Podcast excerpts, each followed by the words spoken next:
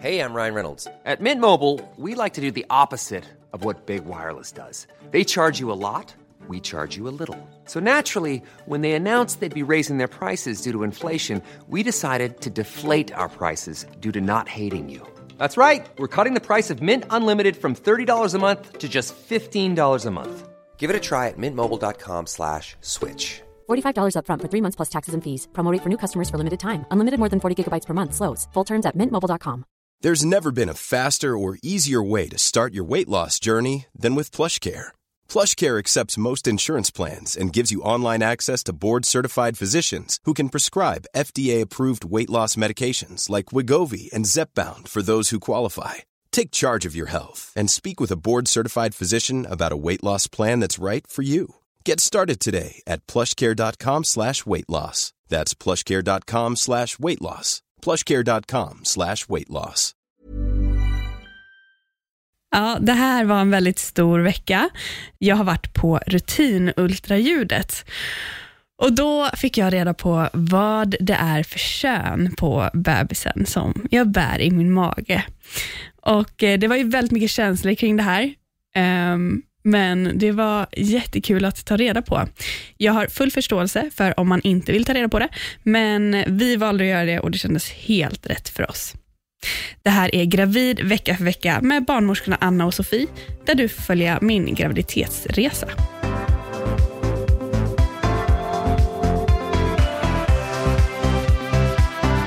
Det är jag som är Sofie, det är jag som är Anna.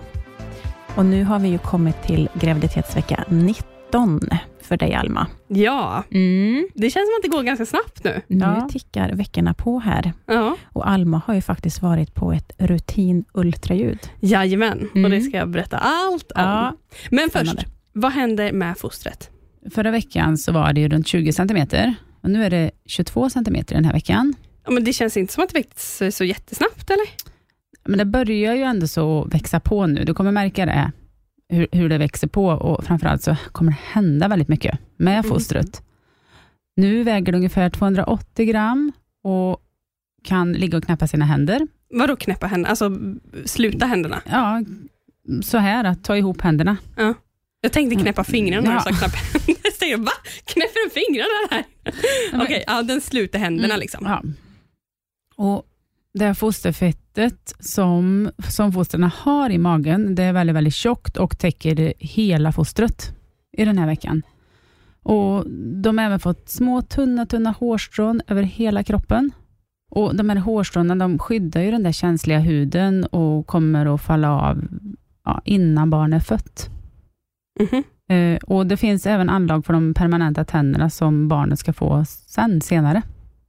Hur känner du nu Alma? Känner du någon skillnad på magen? Jo, men det gör jag absolut. Alltså, nu känner jag att det växer. Eh, jag tycker att för varje vecka tycker jag att det, det är en ganska stor skillnad på magen. Eh, när jag tar så här bilder vecka för vecka så syns inte så stor skillnad. Men man känner själv att det, det är stor skillnad. Har du provat att känna på magen själv? Om du trycker försiktigt med handen under naveln. Ja, men det gjorde jag ganska tidigt. Eh, typ vecka 17 kanske. Då när jag låg eh, på rygg så tryckte jag liksom ganska, alltså, alltså jag nästan petade in på magen och så började jag under revbenen och så petade jag ner, ner, ner och så precis efter naveln, då kände jag att det blev jättehårt. Och nu är den här livmodern ungefär lika stor som ett barnhuvud. Aha. Mm. Mm. Så livmodern växer ju jättemycket just nu också och det är därför man börjar känna. Det börjar synas kanske och du kan börja känna själv på livmodern. Mm. När man tittar på, för nu kommer magen öka mycket i varje graviditetsvecka. Mm. Och Det som händer när magen växer är ju att livmodern växer i storlek.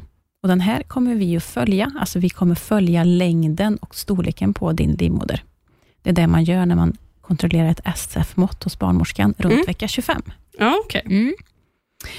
Och Det man tittar på när det gäller livmodern är ju att man jämför i lite, man kan relatera till den längden du är i, då ska man ha ett visst mått, om man säger så. Men det Mm. är ju inte förrän man börjar mäta hos barnmorskan. Det är Mm. ingenting man gör nu i den här veckan. Nej. Nej, så nu kan magen komma snabbt. Ja, Mm. precis. Och det känner jag. Och jag har nog också fått min första bristning i huden. Mm. Och det känns ju dels lite jobbigt, men eftersom jag har liksom haft mycket bristningar under tonåren, så visste jag ju ändå att jag skulle få bristningar på magen, även om man ändå hoppades att man skulle bli utan. Ja, och det är ju inget konstigt att få bristningar. Men en del kvinnor får mer, en del får färre. Mm. Det är, det är gen- genetiskt. Men sen är det ju att eh, bristningarna kommer ju för att du ökar i storlek, alltså hudvolymen ökar. Och Då kan man få så kallade strimmor, som du förklarar. Lite blåskimrande nyans. Mm. Och så har de liksom en annan eh, nästan konsistens, Ja, eller vad man ska säga. Ja, När man är- ja. känner över dem så liksom, ja, det gör de. ja, Ja. de känns, det känns som skör hud, Mm. typ. Och bristningarna kommer ju dra sig tillbaka när det förlös, men de kommer ju inte försvinna. Men de kommer ju ändra färg och utseende. De kommer blekna mer efter din förlossning. Vi har ju pratat om det här med bristningar i huden eh, tidigare, eh, så vill man lyssna på det avsnittet så är det bara att gå tillbaka och lyssna på. I de här veckorna så kan man känna att man får lite smärta, lite molande mensvärk precis i övre delen av eh, magen. Och Det drar i ligamenterna och det är helt normalt att känna den där smärtan. Det blir som en liten stickande smärta. Och Det här är ju just för att livmodern har en tillväxtfas nu. Ah, Okej.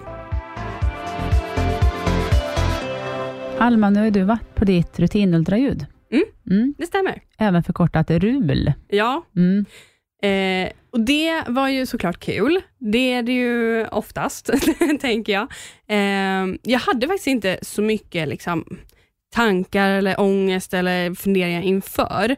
Eh, mycket för att jag hade ju varit på mitt eh, kubbtest och då liksom jag varit i den lokalen med den liksom, ultraljudsbarnmorskan och eh, det, det, det var liksom ganska familjärt allting.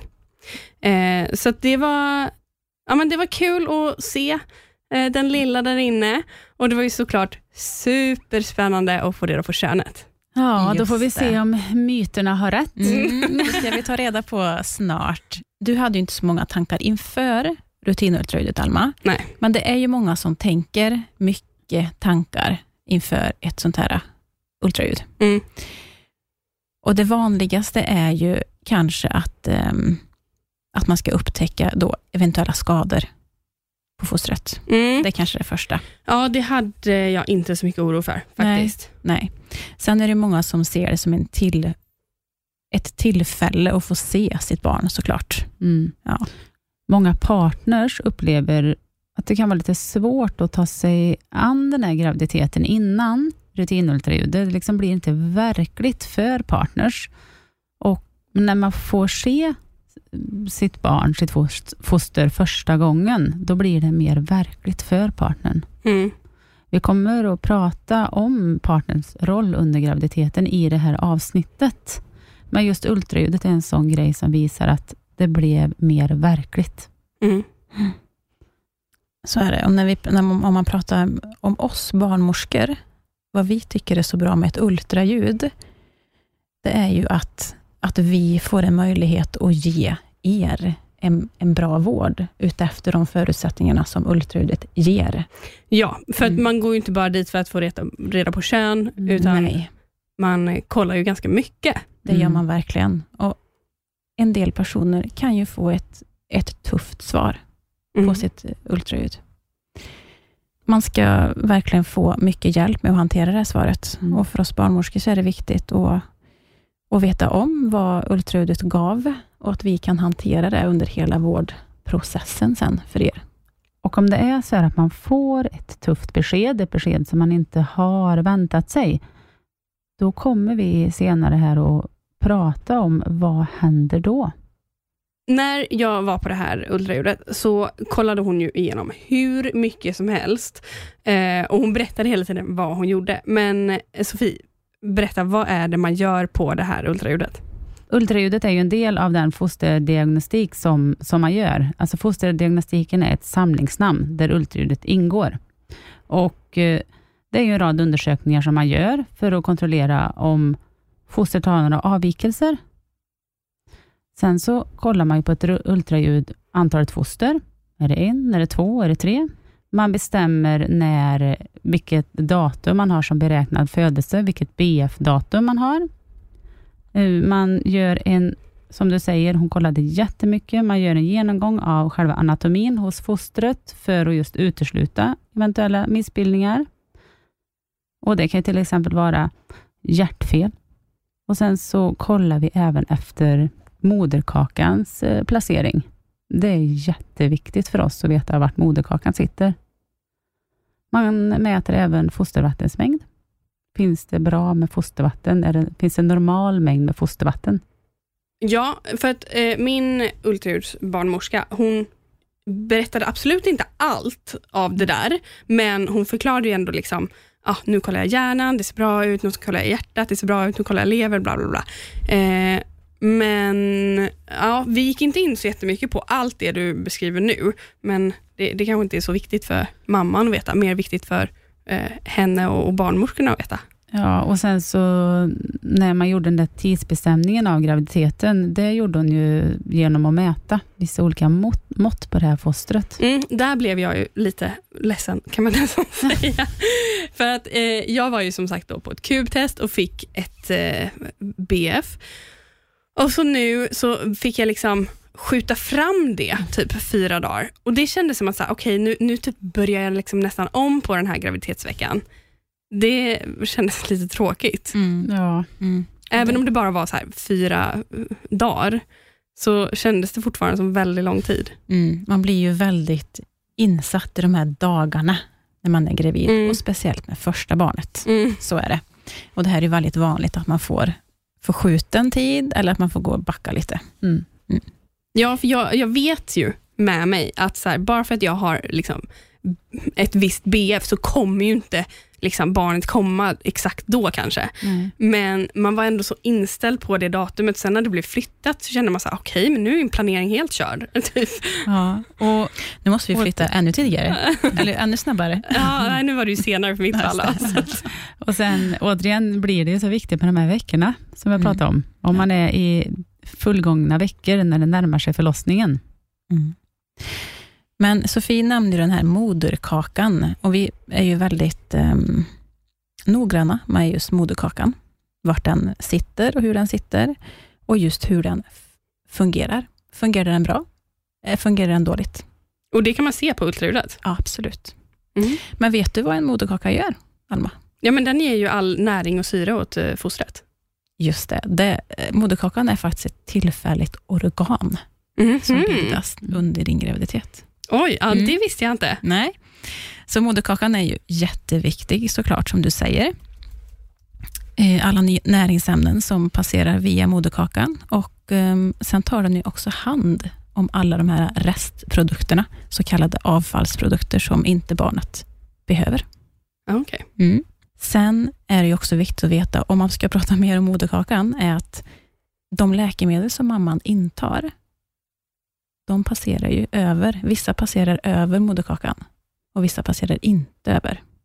När det gäller alkohol, så passerar ju den över moderkakan, alltså får fostret Mm. den mängden, eller det Mm. i sig. Över är alltså genom. Eller Ja, precis. Mm. Så moderkakan är jätteviktig och det är, vi- det är väldigt viktigt för oss att se att den fungerar och om den inte skulle fungera som den ska, då kan ju fostret få i sig för lite ämnen, alltså bli tillväxthämmat. Mm. Så det här har vi ju koll på såklart. Och skulle det vara så, då blir man ju uppföljd extra under sin graviditet. Så det är så himla bra om det är så att det upptäcks så pass tidigt. Mm. Men du Sofie, du kan väl förklara lite. Varför är det bra att veta hur en moderkaka sitter? Om man bedömer att moderkakan sitter lågt, då kan det vara en risk att den ligger för nära din, själva livmodersöppningen och i vissa fall kan det här täcka öppningen och man kan inte genomgå en vaginal förlossning. För det, fin- och det finns en större risk för blödning under graviditeten och kvinnan kan inte föda vaginalt. Det här kallas för placenta previa. Mhm. Om man får den här diagnosen under ett ultraljud, då kan det vara så att moderkakan, desto längre graviditeten går, så kan moderkakan flytta sig uppåt Okej. och sätta sig i bakvägg eller framvägg, pratar man om. Mm. Gör man extra ultraljud då om det är så att man har det? Ja, då kommer du gå på extra kontroller för att se om du fortfarande har en moderkaka som ligger för själva öppningen. Mm. Och Då blir det ett kejsarsnitt, för då kan man inte föda vaginalt. Vet du vart din moderkaka Mm, sitter? bakvägg. Ja. Och Då är det så här att om man har en moderkaka i bakvägg som du har, så kommer den inte kunna flytta sig neråt och lägga sig för öppningen. Nej, Det kommer inte kunna bli en placenta previa. Men det kan det om man, den ligger i framvägg? Nej, Nej, okej. Nej, bakvägg och framvägg. Alltså om man har en högt sittande placenta, så kan det inte bli en placenta previa. Det kan bara gå åt andra hållet. Liksom. Precis. Och Sen kan det vara så här att om man har en, säg att man har en placenta previa som flyttar sig uppåt med, i takt med att livmodern växer, då kan det vara så att den liksom ligger lite för. Och Då kan man fortfarande föda vaginalt. Det här är ju en bedömning som görs hela tiden. då. Mm. Men är det så att man har en placenta previa, så blir man ju såklart en, en riskpatient. Det blir en riskgraviditet och då ska man vara väldigt uppmärksam på blödning under graviditet. Mm. Jag pratade också, Anna, om BF, alltså beräknad födsel. Det fick ju du ett datum, Alma, och så flyttades du tillbaka lite grann. Mm. Mm. Mm. Och så kan det ju vara. Och när man Ryan Reynolds here from Mint Mobile. With the price of just about everything going up during inflation, we thought we'd bring our prices down. So to help us, we brought in a reverse auctioneer, which is apparently a thing. Mint Mobile unlimited premium wireless. Ready to get 30, 30, bit to get 30, bit to get 20, 20, 20, bit to get 20, 20, bit to get 15, 15, 15, 15 just 15 bucks a month. So, Give it a try at mintmobile.com slash switch. $45 upfront for three months plus taxes and fees. Promo rate for new customers for limited time. Unlimited more than 40 gigabytes per month. Slows. Full terms at mintmobile.com. Imagine the softest sheets you've ever felt. Now imagine them getting even softer over time. That's what you'll feel with Bowl and Branch's organic cotton sheets. In a recent customer survey, 96% replied that Bowl and Branch sheets get softer with every wash. Start getting your best night's sleep in these sheets that get softer and softer for years to come. Try their sheets with a 30-night guarantee. Plus, get 15% off your first order at bowlandbranch.com. Code BUTTERY. Exclusions apply. See site for details.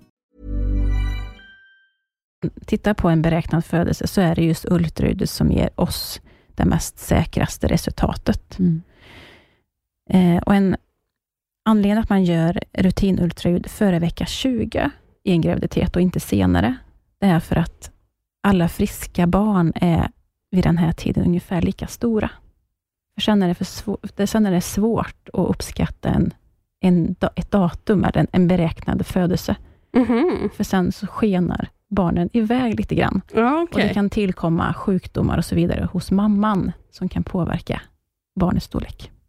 Och Det kan exempelvis vara att man har en preklampsi, alltså en havandeskapsförgiftning, eh, eller att man har en tillväxthämning, som vi pratade om tidigare. Och Det är väldigt viktigt att veta beräknad datum. Återigen, viktigt med veckorna. Mm. För att fastställa BF så sa jag att hon mätte ju olika mått på, på ditt barn eller ditt foster. Och Man mäter huvudets omfång, bukens omfång och samt lårbenets längd. Men just huvudets mått är det som blir det viktigaste när man räknar ut BF-datumet. Ja, Alma, nu är vi ju jättenyfikna och du ska strax få berätta för oss vad det var för kön. Mm. För det är ju väldigt vanligt att man tittar på vad det är för kön. Ja, mer än hälften av alla förstföderskor tar faktiskt reda på könet och två tredjedelar utav omföderskor tar reda på könet. Det förvånar mig lite faktiskt. För jag tänker att första barnet, det vill man ju 100% veta könet på, men att andra barnet känns inte lika viktigt på något vis. Nej, Nej, men jag, jag hör, nog, hör nog att det är mest, mest omföderskor. Jag själv tog inte reda på första barnet, men andra barnet gjorde det, för då blev det som mer en person för storebror hemma. Mm. Det blev inte bebisen i mammas mage, utan det var lillebror som låg där. Mm. Mm. Ja, kanske i och för sig. Ja. Det här känns också som en generell trend. Typ när man Mm. pratar med sina föräldrar, då är det ju ingen som har tagit reda på könet. Nej, så var det ju. Medan nu är det ganska vanligt ändå. Mm. Ja, alltså vi är ju jättenyfikna. Ska vi bara köra? ja, det Okej. tycker jag. Alma? Mm. Jag går runt och bär på en flicka. Woho! En Grattis! Hur känns det? Det känns jättebra. Det var ju det, alltså man får inte önska egentligen, men det var ju det som Petter och jag ville ha allra det var mest. så. Mm. Mm. Så det känns helt rätt. Och jag ska inte säga att jag kände det på mig, men jag har ju försökt att intala mig själv. Mm. Så om någon har frågat så här, vad tror du det är för kön? Då har jag sagt flicka, för att jag bara vill att det ska vara flicka. Och jag gissar på att du var en ni- pojke va? Ja, när ni båda fick se uh, ultraljudsbilden där efter Mm. kubtestet, Mm. då trodde ni båda att det var en Mm. eh, pojke. Det stämmer. Mm. Om jag skulle se på dig nu Mm. och jag skulle gissa, då skulle jag säga tjej. Mm. Ja, för nu kommer Glasklart. myterna igen. Mm. Om man tittar på formen på min mage. Nej, det var väl det att ta alla, vad var det? Allt glow. Ja, Alltså, Du- du tycker- Ja, ja okej Anna, du tycker...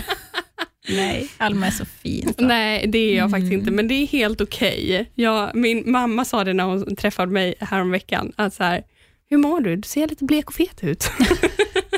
ja, Det kommer jag ihåg att min mamma också sa. Du ser lite sliten ut. Tack. Ja. Det var precis vad jag ville höra. ja. Nu fick jag lite extra energi. Nej, ja.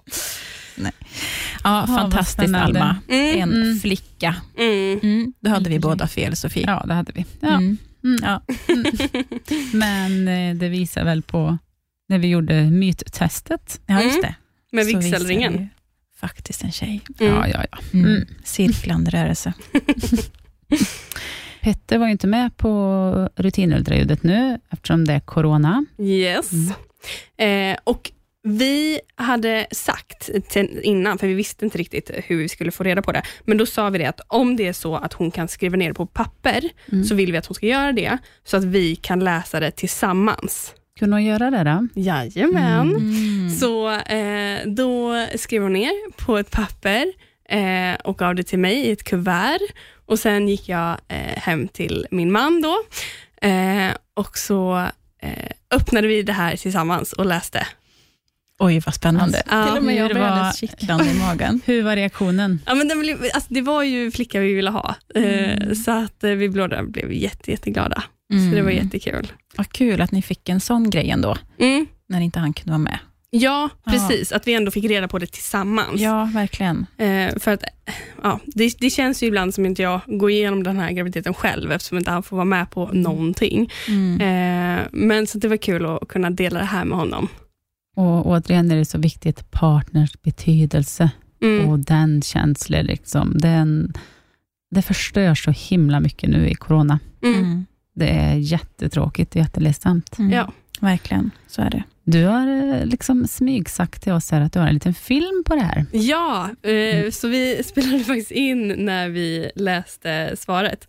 Eh, eller ja, resultatet, eller vad man säger. Eh, så att jag kan eh, dela det med er, så kan ni lägga upp på er Instagram. Det gör vi, vi lägger upp det på Instagram, Gärna. så ta och kolla på den filmen nu. Mm. Nu gick ju mitt ultraljud väldigt bra. Eh, och när jag frågade också om könet, så frågade jag så här, hur, hur säker är du? Och då sa hon, jag är väldigt säker. Jag skulle bli väldigt, väldigt förvånad om det var något annat än en flicka. Ehm, men det är ju inte alla som får ett så positivt eh, svar. Nej, Och nu ska vi prata om eh, en sen abort, ett sent avslut. Det här kan vara eh, trigger för vissa, så vi lägger in en trigger warning här. mm. Eh, att eh, är det här för tungt för dig, så eh, hörs vi nästa vecka istället. Många går ju till det här rutinultraljudet och är väldigt förväntansfulla. Och tidigare så har vi pratat om att eh, ibland så kan, kan det ju liksom visa på saker som visar på fel. Om det är någon kromosomavvikelse, om det är något hjärtfel eller om det är någonting annat, någon, någon annan missbildning. Och Det gör ju att paret i sig kommer stå inför ett jätte, jättesvårt beslut. Och Det kan ju upptäcka, upptäckas på rutinultraljudet och det kan ju även ha upptäckts innan på kubtestet. Och Ibland så går ju valet, eller liksom, man ställs inför ett val och faktiskt avbryter den här graviditeten. Och Det kallas att man gör en så kallad, ett, ett sent avbrytare, en, en sen abort. Och Det är ett tungt ämne att prata om och eh, det är ju en väldigt, väldigt svår tid som väntas för paret. för den gravida och för partnern och även för närstående runt omkring, så kan det bli jätte, jättetufft. Mm. Och om det istället skulle vara så här att man får reda på under det här ultraljudet att eh, barnet i magen inte lever, Mm. då blir det ju så att man har fått ett sent missfall.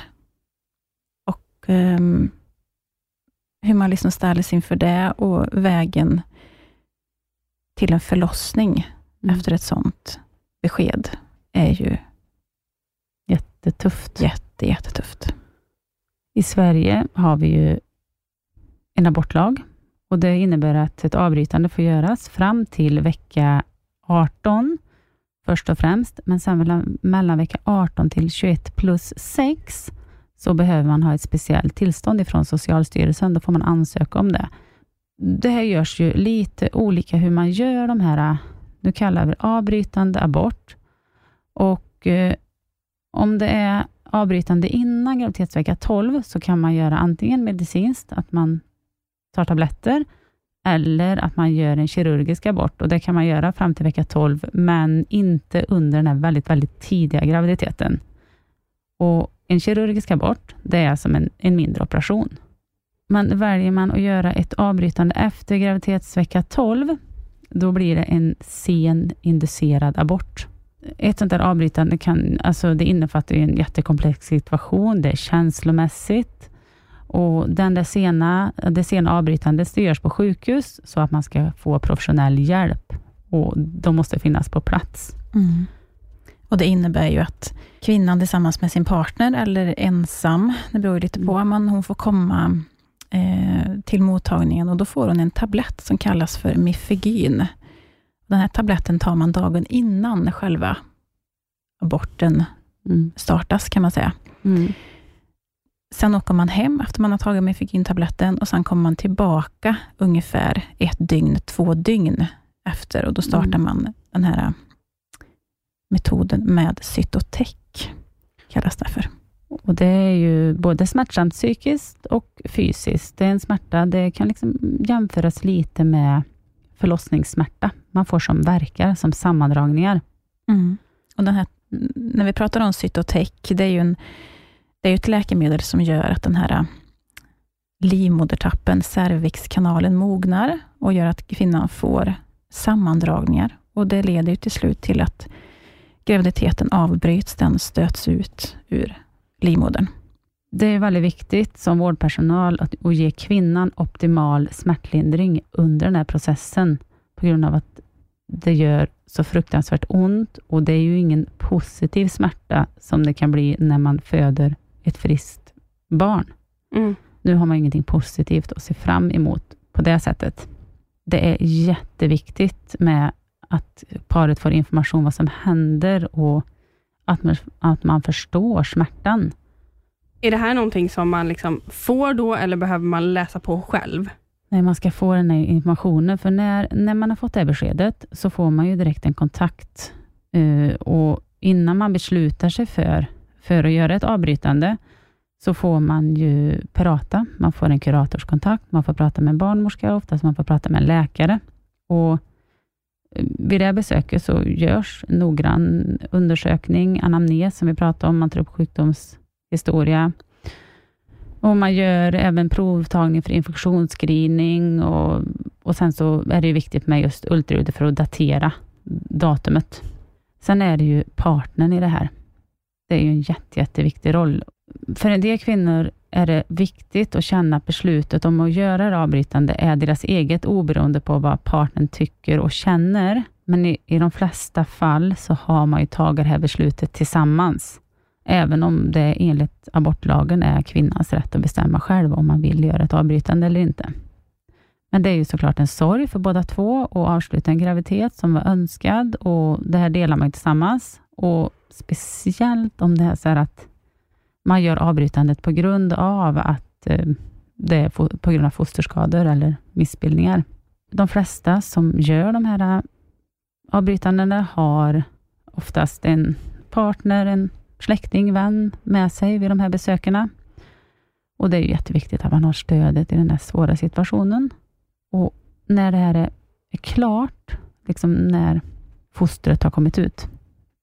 Då ska par ha möjligheten att få ta farväl till sitt barn, som de kallar för det, det var ju deras barn Mm. såklart. Den känslan är det ju. Om man vill så kan man få se på det. Man kan få ta hand och fotavtryck. Även foton. En del vill döpa. En del vill eh, visa sina anhöriga, kanske ha några kläder, och filt. Och för en del så har det liksom visat sig, framförallt i studier, att det var viktigt att få se det här fostret med egna ögon för att, för att kunna se missbildningarna och då kunde det ge dem stöd i sitt val som de gjorde. Mm. Det kanske inte var livsdugligt. Det kanske inte skulle klara ett liv utanför magen överhuvudtaget. Och det kan vara viktigt i processen som man går igenom. Ja, den här veckan har eh, avslutats tungt. Tunga ämnen, eh, men även jätteviktiga ämnen för att få mer kunskap och för att ehm, de här kvinnorna och deras partner ska känna att vi är inte ensamma om det här. Men det positiva, Alma, är ju faktiskt att du har varit på rutinultraljud. Mm. Och de flesta får ju ändå positiva besked på sitt rutinultraljud. Så att man behöver ju liksom inte ha ångest inför. Nej, absolut inte. Men så, det, det är ju ett etiskt ställningstagande till varje fosterdiagnostik man gör. Mm. Så är det ju. Det ska man ju vara medveten om. Men som du säger, Elma, mesta delen är positiva. Ja. Mm. Men det positiva med den här veckan är ju att eh, Alma har fått ett svar.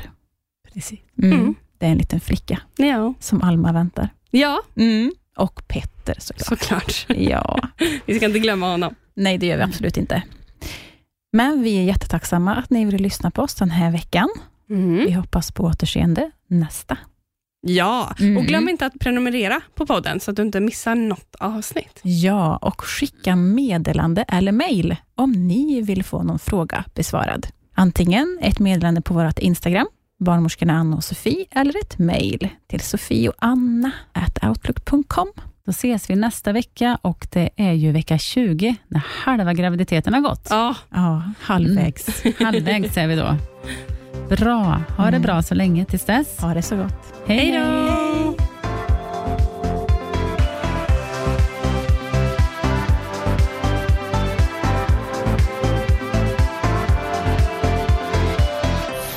Produceras av I Like Radio. I like radio.